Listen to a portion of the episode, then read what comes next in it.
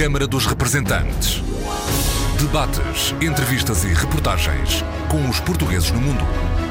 Câmara dos Representantes, com Paula Machado. Olá, bem-vindos à Câmara dos Representantes. O presidente do Camões, Instituto da Cooperação e da Língua, embaixador Luís Faro Ramos, é hoje o nosso convidado, a quem desde já agradeço o ter aceito o nosso convite para estar aqui nesta edição do Câmara dos Representantes, a primeira deste ano de 2019. Muito obrigado e... pelo convite, muito boa tarde, eu é que agradeço. Senhor eh, Embaixador Luís Ferro Ramos, com o ano de 2019 a dar os primeiros passos, o Camões organizou o seminário Cooperação, Cultura e Língua, onde foram traçadas metas para este ano. Algumas metas bastante ambiciosas, mas desde já vamos começar por fazer o retrato do ensino de português no estrangeiro estrangeiro que é tutelado pelo Camões. Podemos começar por aí. Eu começo por pedir, enfim, desde logo desculpa pela minha rouquidão. O ano 2019 começou de modo auspicioso, do nosso ponto de vista, porque tivemos a oportunidade de organizar um seminário bastante completo que versou sobre as áreas de competência do Camões. Falámos de cooperação para o desenvolvimento, falámos de língua, falámos de cultura. Foi um seminário que teve uma assistência recorde e, portanto, há esta ambição de dar um salto qualitativo na colocação do Camões e do aquilo que o Camões faz no espaço público e os números são muito encorajadores. Nós acabamos 2018 com números que nunca tínhamos alcançado. Para lhe dar um exemplo, em termos de estudantes apoiados pelo Camões, contámos um total de mais de 185 mil entre o ensino superior e o básico e secundário. Contámos um total de professores apoiados pelo Camões de 1817 Portanto, temos números muito encorajadores. Desagregando os números dos, estudantes, nós no eh, básico e secundário, basicamente eh, no chamado português de língua de herança, ultrapassámos os 70 mil. Chegámos quase aos 71 mil, quando em 2017 tínhamos tido 69.700 mais ou menos. Portanto, há aqui um aumento de cerca de mil alunos de um ano para o outro, é encorajador. Como sabe, nós aumentámos também o número de professores da nossa rede EPE, 312 para 317, e isto é só. Uh, o número dos alunos eh, que nós conseguimos recensear porque estão na rede Camões ou apoiada pelo Camões. Nesses números já estão incluídos, por exemplo, os alunos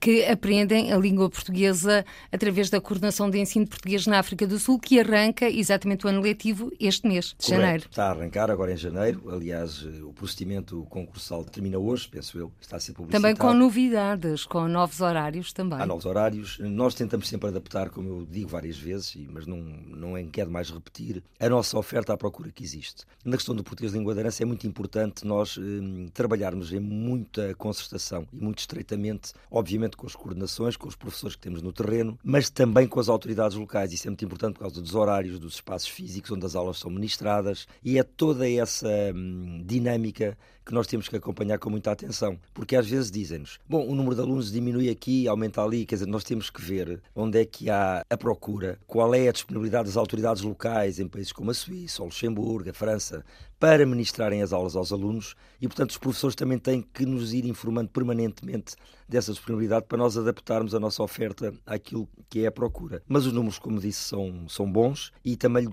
gostava de dizer outra coisa. Se nós pensarmos eh, em números totais de alunos pelo mundo fora, e é pelo mundo fora mesmo, é nos cinco continentes, que estão a estudar português neste momento, seja a nível do básico e secundário ou do superior, nós chegamos facilmente perto do meio milhão e eu estou a dar uma estimativa conservadora. Portanto, nós temos 185 mil na nossa rede ou apoiada. Mas sabemos, por exemplo, no Senegal, na China, na Namíbia, enfim, em muitos países. Na Dinamarca, em na que Dinamarca, é exatamente o... Na Noruega, onde o português está no currículo público do país. Portanto, temos muitos países onde há eh, estudantes de português. Agora, não podemos é ter um número rigoroso, como temos naqueles que têm a ver com a nossa rede, mas tenho a certeza de que se falar em cerca de meio milhão, não estou a exagerar. Estou até, talvez, a ser conservador. Sendo que uma das metas que lhe foi solicitada, entre aspas, pelo Ministro dos Negócios Estrangeiros, eu digo metas e solicitada porque foi mesmo um desafio. Neste momento, o ensino português já está integrado em 23 países no ensino público, mais recentes julgo que sejam. A Turquia, a Venezuela, Sim. é muito importante a Venezuela. Já lá vamos. repetir, e a Argélia. E a Argélia. Foram os três de 2018. A... E a comunidade Castela e Leão, em Espanha, onde assinei um memorando para a introdução do português no ensino não superior. Portanto, é um ensino bilingue, ensina-se o português e o espanhol na, na, parte curricular. Enfim, embora seja em Espanha, e em Espanha já tínhamos o ensino português noutras comunidades, mas fechámos o ano passado o arco transfronteiriço. Portanto, não conta como um novo país, mas é um, é um desenvolvimento importante, este de Espanha também. Castelo e Leão, aqui mesmo ao lado, o país vizinho, que uh, diziam antigamente que de Espanha nem bons ventos, nem bons casamentos, mas parece que há bons ensinamentos, se olharmos, portanto, a língua portuguesa. É uma palavra bem apropriada. Bons ensinamentos, há uma dinâmica muito boa. Nós, aliás, apostamos muito no Camões numa parceria com Espanha, na, naquilo que são as nossas áreas de atividade. Como sabe, nós temos agora, enfim, daqui a uma semana, semana e tal em Lisboa o diretor do Cervantes, do Instituto Cervantes, com o qual vamos poder trabalhar e projetar também parcerias, eh, não especificamente na área do ensino, porque essas fazem-se com as comunidades autónomas de Espanha, mas aqui é mais na área da cultura. Portanto, há aqui uma hum, envolvência eh, importante de parceria com Espanha que nós vamos tentar eh, potenciar ainda mais. Até porque a Organização de Estados Ibero-Americanos fez questão de sublinhar, desde o início, que o novo responsável tomou posse de que iria apostar também na língua portuguesa. É uma boa aposta, aliás, tem insere-se naquilo que é praticamente uma obrigação da Organização Ibero-Americana, que é uh, o que está plasmado até num, numa das declarações de uma das cimeiras, que é que cada Estado tem a obrigação de ministrar no seu currículo a outra língua. Isto é, no espaço uh, ibero-americano, os Estados de língua espanhola devem ministrar e possibilitar o ensino do português, e os Estados de língua portuguesa devem possibilitar eh, ministrar a língua espanhola. Ora, Portugal e o Brasil já o fazem. No espaço ibero-americano de língua espanhola, isso infelizmente ainda não acontece, mas é um dos objetivos que temos, e pegando naquilo que disse há pouco, tem muito a ver com o tal objetivo de nós dobrarmos o número de países que têm o português no seu currículo público. O espaço ibero-americano é um espaço essencial nessa matéria e nós vamos trabalhar muito e aí contamos também com a ajuda de Espanha para que isso passe a ser uma realidade. Neste momento e tendo em conta a integração do ensino português nos currículos do ensino público dos diferentes países, tudo indica que o país que se segue será a África do Sul. Senhor Embaixador. Temos boas possibilidades de que isso aconteça. Eu tive a oportunidade de estar eh, com o Secretário de Estado eh, das Comunidades Portuguesas recentemente na África do Sul. Estamos a trabalhar no sentido de que isso possa ter eh, concretização durante este ano não posso avançar eh, datas concretas, mas estamos a trabalhar com as autoridades provinciais do Gauteng, onde está Joanesburgo, e as indicações que temos até agora são muito positivas. Pusemos o nosso coordenador de ensino a trabalhar eh, em fase acelerada com os seus homólogos sul-africanos e eu espero até, enfim, não quero ser excessivamente otimista, nestas coisas não há como ver as realizações, mas eu penso que temos boas possibilidades de neste semestre, neste primeiro semestre de 2019, termos essa boa novidade. E além disso tem também o apoio, julgo, de alguns membros do Parlamento sul-africano, porque temos lá os descendentes que também falam português e também o próprio Parlamento sul-africano pediu a ajuda para que existissem aulas de português para os seus deputados. É verdade, isso dá uma oportunidade para fazer aqui um, um, elogio e um reconhecimento, um agradecimento uh, muito grande por parte do Camões em relação àquilo que é o trabalho e o empenho da nossa diáspora nos vários países onde ela existe pela promoção da língua portuguesa. É cada vez mais fundamental, não só porque são os embaixadores da língua, mas também porque, como acabou de referir o caso da África do Sul e há outros, temos na Austrália, temos noutros países, os elementos da nossa diáspora estão plenamente integrados no tecido local, no tecido político local e podem ser de uma ajuda preciosa para a promoção da língua portuguesa. Já o estão a fazer e este caso que cito é um caso concreto, mas há outros. E, portanto, eu queria, de facto, exprimir aqui, uh, por este canal, uh, aos ouvintes da diáspora, que sei que nos, que nos ouvem, o nosso agradecimento e reconhecimento e um apelo a que continuem de facto a trabalhar connosco, a ser uma rede dentro da rede, porque são de uma ajuda enorme para as atividades do Camões. Aliás, uma das visitas que realizou, nomeadamente à Austrália e à Nova Zelândia, ficou bem patente esse interesse na Nova Zelândia em querer também aulas de português. É verdade. E estou a referir a Nova Zelândia porque são os nossos antípodas, tal como Até a Austrália. Até na Nova Zelândia registramos esse interesse. Nós temos que adaptar a nossa oferta à procura que existe e um, ou presencialmente ou à distância temos que arranjar ferramentas e instrumentos para que as pessoas não possam deixar de aprender a nossa língua ou de continuar ou não perder a nossa língua. Como sabe, hoje em dia, à imigração tradicional juntou-se um largo segmento de pessoas que estão em mobilidade Portanto, são pessoas que vão para um país estrangeiro com a perspectiva de voltar com as suas famílias. E a essas pessoas também têm que ser proporcionadas condições para que possam continuar a aprender o português e aqui eh, joga um papel importante o recurso às novas tecnologias, designadamente às plataformas digitais, o ensino à distância. Mas sim, e é uma alegria constatar, quando fiz essa visita à Austrália e à Nova Zelândia, não há país praticamente no globo onde não haja interesse pelo ensino do português. Sendo que muitos desses países não fazem parte da rede EPE, ensino português no estrangeiro. Estou-me a recordar, entre outros, eh, e olhando mais à América do Norte, Estados Unidos e Canadá, onde o português é ensinado há bastantes anos, desde que existem associações e portugueses. No entanto, eh, surgiu nos últimos dias uma notícia que nos pode deixar um pouco apreensivos. Chega-nos do Canadá, em que o governo canadiano está a ponderar os subsídios à língua estrangeira estrangeiras, entre essas está o português. Sabemos dessa notícia, é evidente que a ouvimos enfim, não com preocupação, mas com muita atenção e pensando aquilo que nós podemos fazer junto às autoridades canadianas para explicar eh, o valor do português, não só como língua, que é a língua da grande comunidade portuguesa que existe naquele país, mas também como uma língua pluricêntrica, global e uma língua de futuro. Nós tencionamos eh, ir em breve ao Canadá, é uma das ideias que temos agora para o primeiro semestre. Provavelmente eu uh, irei e o Sr. Secretário das Comunidades Portuguesas também. Aproveitaremos para ter contactos com as comunidades, com a nossa diáspora, mas também, e isto responde diretamente ao ponto que acaba de levantar, sensibilizar as autoridades canadianas para o interesse em que esse, hum, enfim, esse apoio não desapareça, não é? Porque é um apoio muito importante. Como referiu, nós temos coordenação de ensino no Canadá e nos Estados Unidos, mas não temos temos uma rede diretamente apoiada pelo Camões. Temos escolas, temos acordos de associação, temos um interesse enorme pelo ensino do português, não só a nível das nossas comunidades, mas a nível também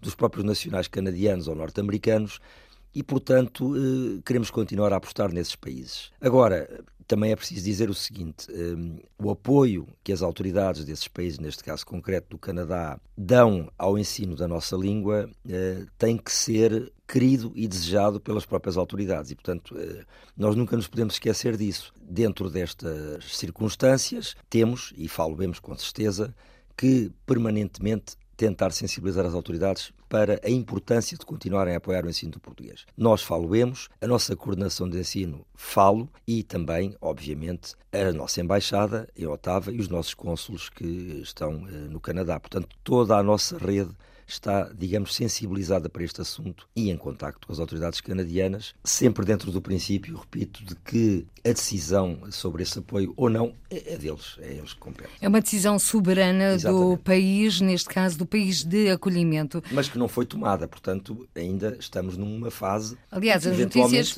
estão em estudo, portanto, não, até lá, Exatamente. portanto, ainda muita água vai passar por, entre aspas, por este assunto. No entanto, Sr. Embaixador Luís Faro Ramos, presidente do Camões Instituto da Cooperação e da Língua, já falamos da, de Espanha, nomeadamente da importância estratégica do país vizinho se aliar a esta promoção da língua portuguesa, até porque há cada vez mais interesse dos nossos uh, vizinhos em aprender a língua portuguesa, não é? E, e não esqueçamos que também há muito interesse por parte dos portugueses em aprender o espanhol. Portanto, há aqui uma, Era isso que eu lhe há dizer. aqui uma relação de interesse mútuo, não é verdade? Os espanhóis têm cada vez mais interesse em aprender o português. Os portugueses têm cada vez mais interesse em aprender o espanhol. Aliás, portanto, e o espanhol também já faz parte do currículo do ensino secundário. Em Portugal. Matéria que é acompanhada pelo Ministério da Educação Exatamente. Mas nós temos cientes disso e, e é, é, evidente que quando falamos com os nossos colegas espanhóis, o que estamos é a tentar eh, promover ambos e a beneficiar-nos mutuamente. Ou seja, estamos num mundo cada vez mais global e esta necessidade também dos portugueses quererem aprender espanhol e os, e os espanhóis quererem aprender português tem a ver com uma coisa tão simples quanto isto, não é? O mercado global, mercado de emprego, mercado universitário, portanto é muito mais fácil para todos. Aqui no espaço ibero-americano é quase como travar uma batalha hum, hercúlea, porque na comunidade espaço ibero-americano eh, só Portugal e o Brasil é que são, portanto, lusófonos. Os é restantes verdade, são todos. Nós também não podemos esquecer o peso do Brasil. O Brasil tem 210 milhões de habitantes E o Brasil joga um papel fundamental neste interesse que há no espaço, eh, digamos, da América do Sul, América do Sul América Central, do continente americano. Não temos dúvidas de que grande parte do interesse que esses países têm pela língua portuguesa tem a ver com o facto de serem próximos ao fronteiros com o Brasil. E aí dá-me ensejo para referir outra parceria muito importante que nós temos e estamos a desenvolver e continuaremos, e será certamente uma das características marcantes de 2019, que é a parceria com o Brasil. A parceria com o Brasil, seja a nível bilateral, seja a nível da comunidade de países de língua portuguesa, é de primeira importância para a promoção da língua. Desde logo, porque, como referi no espaço ibero-americano, no espaço americano da Iberoamérica, o português tem cada vez mais procura, sobretudo devido à proximidade com o Brasil que é o país que tem 210 milhões de habitantes. Também porque na CPLP o Brasil é obviamente um país eh, de dimensão incontornável, por aquilo que representa, pelos falantes, pela divulgação da sua cultura no mundo, por todas as razões. E também porque nós detectamos, eh, juntamente com o Brasil, eh, várias áreas onde podemos entrar juntos com vantagem para todos. Uma delas é como referi aqui há uns tempos nestes microfones, a Escola das Nações Unidas em Nova Iorque. Já estamos a ensinar português através de um professor português mas em colaboração com o Brasil em Nova Iorque. Acho que foi uma coisa fantástica que marcou o ano 2018. Temos a testemunha que não podíamos ter melhor, que é o secretário-geral das Nações Unidas, que é português, assistiu e foi testemunha de honra dessa assinatura. Mas temos outras áreas onde vamos entrar com o Brasil. O Cazaquistão é um exemplo. Temos outras eh, possibilidades em estudo e, portanto, eh, é cada vez mais importante trabalharmos juntos. Não é fácil, eh, ou não seria tão fácil para Portugal estar no espaço ibero-americano em termos de promoção da sua língua se não fosse o Brasil. Há que dizê-lo. E, portanto, temos de trabalhar juntos. Ganhamos todos. E é com esta visão global que o português se afirma cada vez mais como uma língua internacional, Sr. Embaixador. Já está em 32 organizações internacionais. Temos sempre como objetivo não devemos esquecer que o português seja uma das línguas oficiais das Nações Unidas. Temos que trabalhar para isso. Como disse aqui noutra oportunidade, temos que formar intérpretes, tradutores, é isso que estamos a fazer também, é um esforço que estamos a fazer e que continuaremos a fazer. Recentemente tivemos boas novidades, por exemplo, o Banco Africano de Desenvolvimento, que tem uma cota lusófona muito importante, tem um vice-presidente desde há alguns meses que é moçambicano. Ora bem, esse vice-presidente moçambicano que nós encontramos em Joanesburgo no final do ano passado, quando assinámos o compacto lusófono com o Banco Africano de Desenvolvimento, disse-nos que gostava que o português fosse de facto mais ensinado no banco. Nós já temos eh, a nossa leitora na Costa do Marfim, onde é a sede do banco, a dar aulas de português uh, aos funcionários do banco, mas há uma vontade do próprio banco, e através deste vice-presidente que é moçambicano, de ter mais ensino de português, de globalizar e generalizar mais o ensino do português. E, portanto, eh, foi uma boa novidade também em 2018 e as organizações internacionais penso que estão cada vez mais conscientes da importância de que os seus funcionários também eh, saibam a nossa língua. Bom, na verdade, 260 milhões atualmente, ou mais. 300 e tal milhões de falantes a meio do século 2050 e cerca de 500 milhões de falantes no final do século, e quem o diz são as Nações Unidas, não somos nós. É um estímulo uh, bastante grande, penso eu, para que haja mais vontade de aprender a nossa língua. Ao Sr. Embaixador Luís Far Ramos, e ao ouvi-lo estava a acordar-me das palavras do Ministro dos Negócios Estrangeiros, que definiu como meta ambiciosa a integração em 40 países do ensino de português nos currículos oficiais. É um desafio para nós. Eu penso que é uma meta de facto ambiciosa, mas execuível. Nós já temos mais de 20, temos 23, temos possibilidades de crescer no espaço ibero-americano, temos a questão da África do Sul e temos outros, e portanto nós não nos cansamos de, de, trabalhar no sentido de cada vez mais países integrarem o português no seu currículo. É evidente que esta meta dos 40 países, sendo uma meta execuível, eh, nós não podemos dizer se é para este ano ou para o próximo, quer dizer, nós vamos trabalhando e, e por exemplo, no ano passado tivemos três, este ano podemos ter um, dois, três, enfim, não, não podemos quantificar, mas podemos pensar, e temos boas razões para isso, de que essa meta pode ser execuível. E já que falou no, no Ministro dos Negócios Estrangeiros, gostava também de referir uma outra hum, frase uh, do Ministro dos Negócios Estrangeiros no encerramento do nosso seminário, portanto foi há dois dias. A frase, Sr. Embaixador Luís Ferro Ramos, se me permite, vamos ouvir. Então, vamos, a, vamos isso. a isso. Os desafios são muitos, como os chapéus de um grande filme português, mas nós estamos aqui para enfrentá-los. A melhor maneira que temos de enfrentá-los é nunca esquecer o que já conseguimos e nunca esquecer também que seja por que lado do hexágono nós olhemos para a política externa portuguesa, encontraremos sempre o Camões.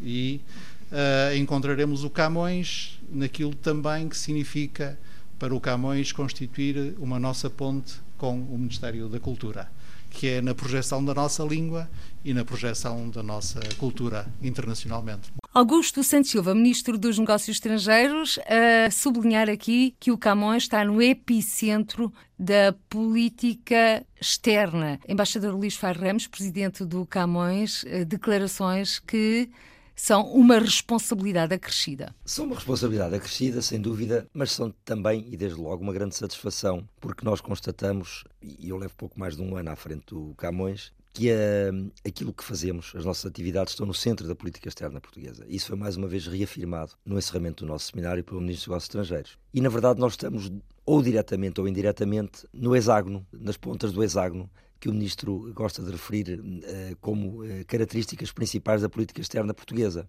É evidente que, quando falamos uh, da diáspora e das nossas comunidades, as nossas responsabilidades no ensino da língua, como português língua de herança, são importantíssimas. Quando falamos da relação transatlântica com o Brasil, com os Estados Unidos também. Quando falamos na internacionalização das nossas cultura e língua, é evidente que o Camões está no centro disso também. E quando falamos no, no mundo que fala português, mais uma vez, eh, temos o Camões exercer as suas responsabilidades na questão da promoção da língua, no Instituto Internacional da Língua Portuguesa, que tem sede na Praia, e, portanto, é uma responsabilidade grande, mas, na verdade, corresponde àquilo que o Instituto já vem fazendo ao longo dos tempos. E eu, eh, na minha intervenção na abertura do seminário, referi três palavras que são palavras-chave que marcaram 2018 e que vão marcar 2019: consolidação, progresso e continuidade. E nesse sentido, vamos partir para a consolidação. Venezuela, hoje é dia da posse do presidente Nicolás Maduro, não vamos por aí, mas é um pretexto para falarmos do ensino português na Venezuela, até porque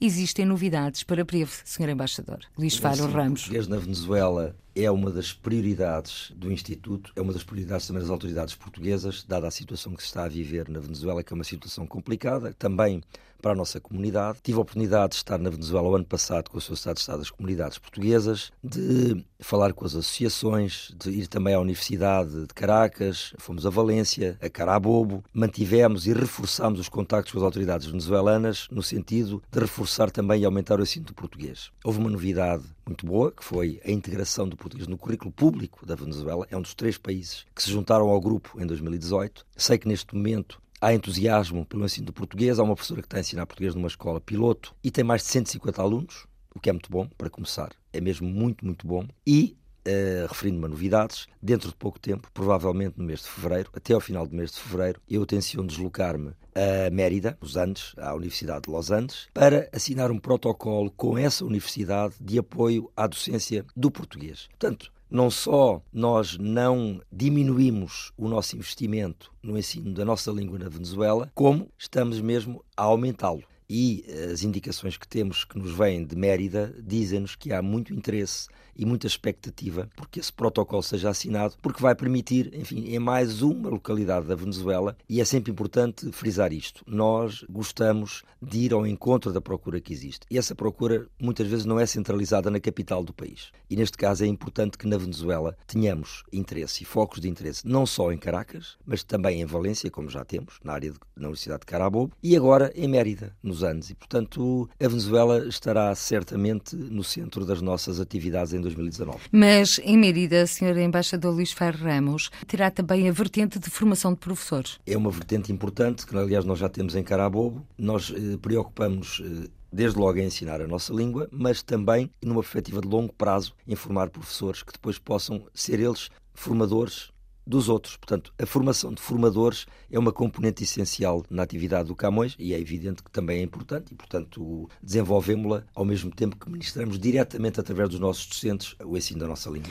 Até porque a formação de professores é essencial para o interesse que é manifestado, neste caso, pelos venezuelanos em aprenderem a língua portuguesa. E é um objetivo de longo prazo, porque, para, é muito mais sustentável pensar no ensino do português a longo prazo através de locais ou de pessoas que vivem no sítio do que o Camões ter que continuar a fazer um investimento financeiro grande a enviar professores para esses sítios. E não quer dizer que não o façamos. Fazemos-lo e continuaremos a fazê-lo. Mas se conseguirmos formar formadores de outros da nacionalidade do país onde estão, nós até podemos libertar fundos e investimento para outras áreas geográficas e, portanto, isso é um objetivo que nos serve uh, a todos. E agora, Sr. Embaixador Luís Ferreira Ramos, presidente do Camões, e tendo em conta esta formação de professores, da Venezuela podem irradiar docentes que irão ministrar a língua portuguesa para a Colômbia, que é um país vizinho, e também para o Panamá, onde também já foi manifestado o interesse pela aprendizagem da língua portuguesa. Correto, tem toda a razão. Eh, é uma questão de tempo, provavelmente. Nós não podemos destinar recursos eh, do mesmo modo a todos os sítios e, portanto, temos que apostar bastante nisso. E, um, ehm, à semelhança do que acontece com a cultura, em que nós tentamos sempre aproveitar a itinerância dos projetos que temos, internacionalizar os nossos artistas num país, mas aproveitar a região para que eles possam também mostrar e exercer a sua atividade noutros países eh, limítrofes. Na questão da língua também, portanto, nós podemos potenciar através da formação num determinado país os países limítrofes que falam a mesma língua. Portanto, ehm, é uma aposta que temos que fazer. Ehm, e dou-lhe um outro exemplo: ehm, a Ásia.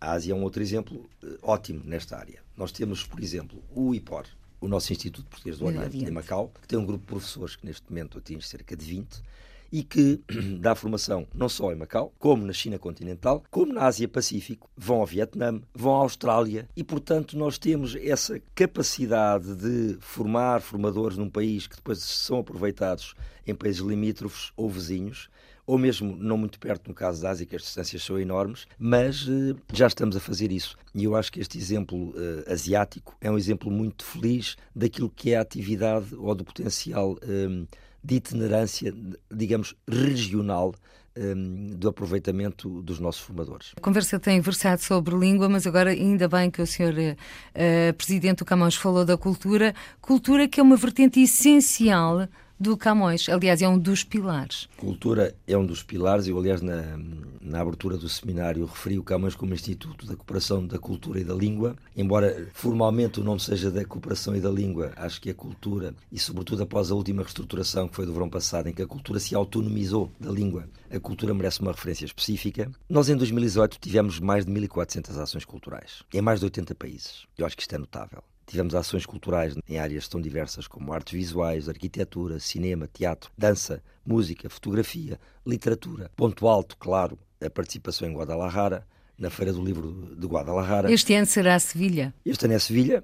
Aliás, Sevilha insere-se nas comemorações magalhânicas. Nós fomos convidados pelas autoridades espanholas a ser país, enfim, tema da Feira do Livro de Sevilha no âmbito também das comemorações de Magalhães da circunnavegação de há 500 anos, que se iniciam em outubro deste ano, 2019. Mas também temos já um contrato com Leipzig, na Alemanha, para 2021. Portanto, a parte da literatura, a promoção da literatura portuguesa e desse passo, aproveitar para internacionalizar, lá está, um, um das pontas do hexágono que o Ministro fala, internacionalizar a cultura, a economia, a língua e a ciência, nós vemos na nossa participação em feiras do livro uma muito boa possibilidade de trabalharmos em conjunto com outros atores, até na área privada. Portanto, trabalhamos em conjunto com atores na área do livro, da literatura, da divulgação, da tradução, trabalhar com o Turismo de Portugal, trabalhar com a AICEP, trabalhar, obviamente, com o Ministério da Cultura, mas trabalhar também com empresas para promover os agentes portugueses e internacionalizar os agentes portugueses através de uma participação em feiras do livro. Isto é um exemplo. Uh, Fizemos-lo em 2018, vamos fazê-lo em 2019 e nos anos a seguir. Eu, sobre isto, a única coisa que gostava agora de acrescentar é que no dia 28 uh, eh, os senhores ministros dos Negócios Estrangeiros e da Cultura apresentarão publicamente a ação cultural externa de Portugal em 2019. Portanto, eu não, não, não quero levantar muito o véu. Não quero adiantar mais nesta, nesta fase. Mas pode adiantar-nos que por essa altura poderá já estar em funcionamento ou será o arranque da plataforma da ação cultural externa? Esperamos sinceramente que sim. A plataforma vai ser um instrumento fundamental em termos de visualização daquilo que são os projetos, em termos de um, ganhar eh, visibilidade sobre aquilo que se está a pensar e aquilo que se está a fazer e é um, uma plataforma um, tardou, é verdade, a arrancar, mas vai arrancar. E portanto uh, o que nós podemos pensar é aquela essa plataforma eletrónica vai vai ajudar-nos imenso, vai ajudar-nos imenso aqui em Portugal, a nós ao Ministério da Cultura, mas também à nossa rede externa, a dar mais escala à nossa atividade cultural. Poderíamos entender esta plataforma de ação cultural externa como uma agenda mundial de acontecimentos em um, português? Eu também não quero adiantar muito sobre essa matéria, porque essa plataforma vai ser de alguma maneira também anunciada e apresentada uh, com a devida um mais pompa tarde no mês. e circunstância. Um pouco Portanto, vamos mês. aguardar tudo para o dia 28. Esperemos que nessa altura se possa levantar o véu destas questões. Agora, Sr. Embaixador Luís Far Ramos, Presidente do Camões, uma das questões que tem sido um cavalo de batalha das comunidades portuguesas na rede EPE é exatamente a questão da propina, da taxa, como lhe queiram chamar. O Ministro do Ensino Superior veio defender o fim das propinas para o ensino superior em Portugal. O Presidente da República, Marcelo Rebelo de Sousa, também se mostrou disponível e eu pergunto-lhe, enquanto Presidente do Camões, como é que é para a rede do EPE, para aqueles, já que não são todos os países, em que os alunos uh, têm de pagar uma propina ou uma taxa, como lhe queira chamar. Nós chamamos eh, a essa taxa de inscrição, de facto, a taxa de inscrição. A palavra propina é às vezes usada, mas não é aquela que nós no Camões utilizamos, portanto, a taxa de inscrição que é devida eh, aos alunos que aprendem português na nossa rede de português de língua de herança. Não podemos generalizar, quando falamos em propina, eh, como referiu aqui em Portugal, no caso do ensino superior, é um caso que penso que não se pode adaptar ou comparar a esta taxa de inscrição que os alunos pagam uh, lá fora. Na verdade, como sabe e, tenho dito, é uma receita que é uma receita que nós reutilizamos. Quer dizer, esta taxa de inscrição permite-nos a compra dos manuais, designadamente, e a formação dos professores que ministram as aulas eh, aos alunos. E, portanto, eh, eu, por um lado, não vejo que haja comparação entre uma coisa e outra, e por outro lado, é uma receita que de facto nós reutilizamos e que é importante eh, no âmbito do ensino do português eh, como língua de herança. E resumindo, não há qualquer eh, mudança ou novidade eh, em relação a esse aspecto específico. Embaixador Luís Ferro Ramos, estamos a caminhar a passos largos para o final desta nossa conversa. Já completou o ano de mandato à frente do Camões, Instituto da Cooperação e da Língua. Envolvidos cerca de 14 meses, se a memória não me falha, qual foi o momento que para si foi mais desafiante ou que lhe deu mais ânimo para continuar a sua missão? Eu confesso que quando assumi estas funções, e de facto foi há cerca de 14 meses, eh, foi em novembro de 2017, eu tinha obviamente uma ideia eh, daquilo que o Camões representava, tanto em Portugal como no estrangeiro. Mas essa minha ideia, vinha constatá-lo depois, era muito aproximativa. Isto responde à sua questão, qual é que é o desafio ou a parte mais encorajadora? Basicamente é ver quase todos os dias resultados. E isso eu penso que é único no âmbito da administração portuguesa, da administração pública portuguesa. É nós desenvolvemos o nosso trabalho, nós, quando eu digo nós, somos os, da, os, os, de Lisboa, os da sede e os espalhados pelo mundo inteiro, os nossos leitores, os nossos agentes de cooperação, os nossos professores, enfim, todos. E é ver resultados praticamente sem interrupção. Vou-lhe dar um exemplo. Eu assino um protocolo. Assinámos o protocolo nas Nações Unidas com o Brasil e com a Escola das Nações Unidas. Neste momento, já temos dezenas de alunos a aprender português todas as semanas. Portanto, é um resultado concreto. Nós funcionamos na Feira de Guadalajara como país convidado. Os livros, as traduções, venderam-se praticamente todas. Nós vamos assinar um protocolo com Mérida, daqui a um mês, mais ou menos. Tenho a certeza absoluta que daqui a sete meses há imensos alunos a aprender português. O português está no currículo público da Venezuela. Já temos 150 alunos a aprender a nossa língua. E isto multiplica-se, estes exemplos que eu estou a dar multiplicam-se. Portanto, acho que é o maior, eh, é um desafio, obviamente, estar à altura da responsabilidade, que é eh, acorrer a tantas uh, solicitações, mas ao mesmo tempo é muito encorajador ver que aquilo que nós fazemos tem resultados concretos que se manifestam praticamente todos os dias. E nesses resultados concretos também há frases que marcam este mandato de 14 meses. Embaixador Luís Ferro Ramos uh, disse um até já, um adeus a Cuba, na altura era embaixador de Portugal em Cuba. Trouxe na bagagem um interesse por um escritor português, essa de Queiroz, e agora, daqui a pouco, já falamos nisso anteriormente, mas daqui a uns tempos vamos retomar o assunto.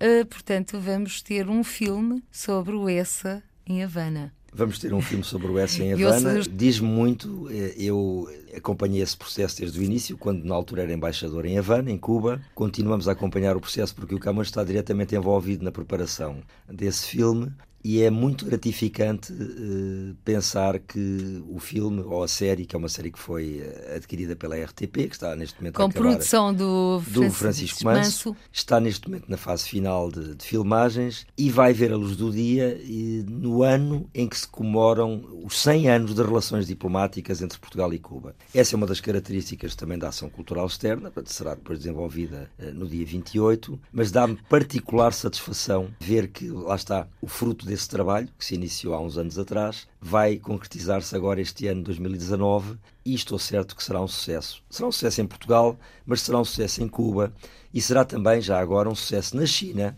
porque na China, da China vinham os trabalhadores que o Essa de Queiroz, enquanto cônsul, ajudava e protegia os seus direitos. Na altura, hum, eh, fábricas ou engenhos de cana-de-açúcar hum, dos espanhóis. E, portanto, este exemplo essa de Queiroz, Cuba, China, Portugal, é um exemplo feliz daquilo que é a globalização de hoje em dia e de um projeto que uh, começou a ser pensado há uns anos atrás e agora verá a sua concretização num ano muito especial para as relações entre os dois países. Essa de Queiroz que foi cônsul de Portugal em Havana. E é bom que as pessoas tenham presente esta faceta do escritor. O filme despertará certamente o interesse do, do público, precisamente porque nem toda a gente sabe que essa de Queiroz, que é tão conhecido como escritor, aliás, um dos maiores de sempre, teve dois anos praticamente em Cuba e a sua ação foi eh, muito notável, não tanto como escritor, mas como defensor dos direitos de trabalhadores, isso está muito na ordem do dia hoje, quando falamos dos migrantes e vemos o que se passa. Na verdade, em 1870, essa de Queiroz defendeu os direitos dos eh, mais fracos, daqueles que eram explorados, pessoas que migravam para outro país e não tinham condições de vida adequadas. E, portanto, é, é um tema que, na verdade, até é muito atual. E convém também sublinhar para quem nos está a escutar que também há romance nesta série, mas guardamos para depois para verem.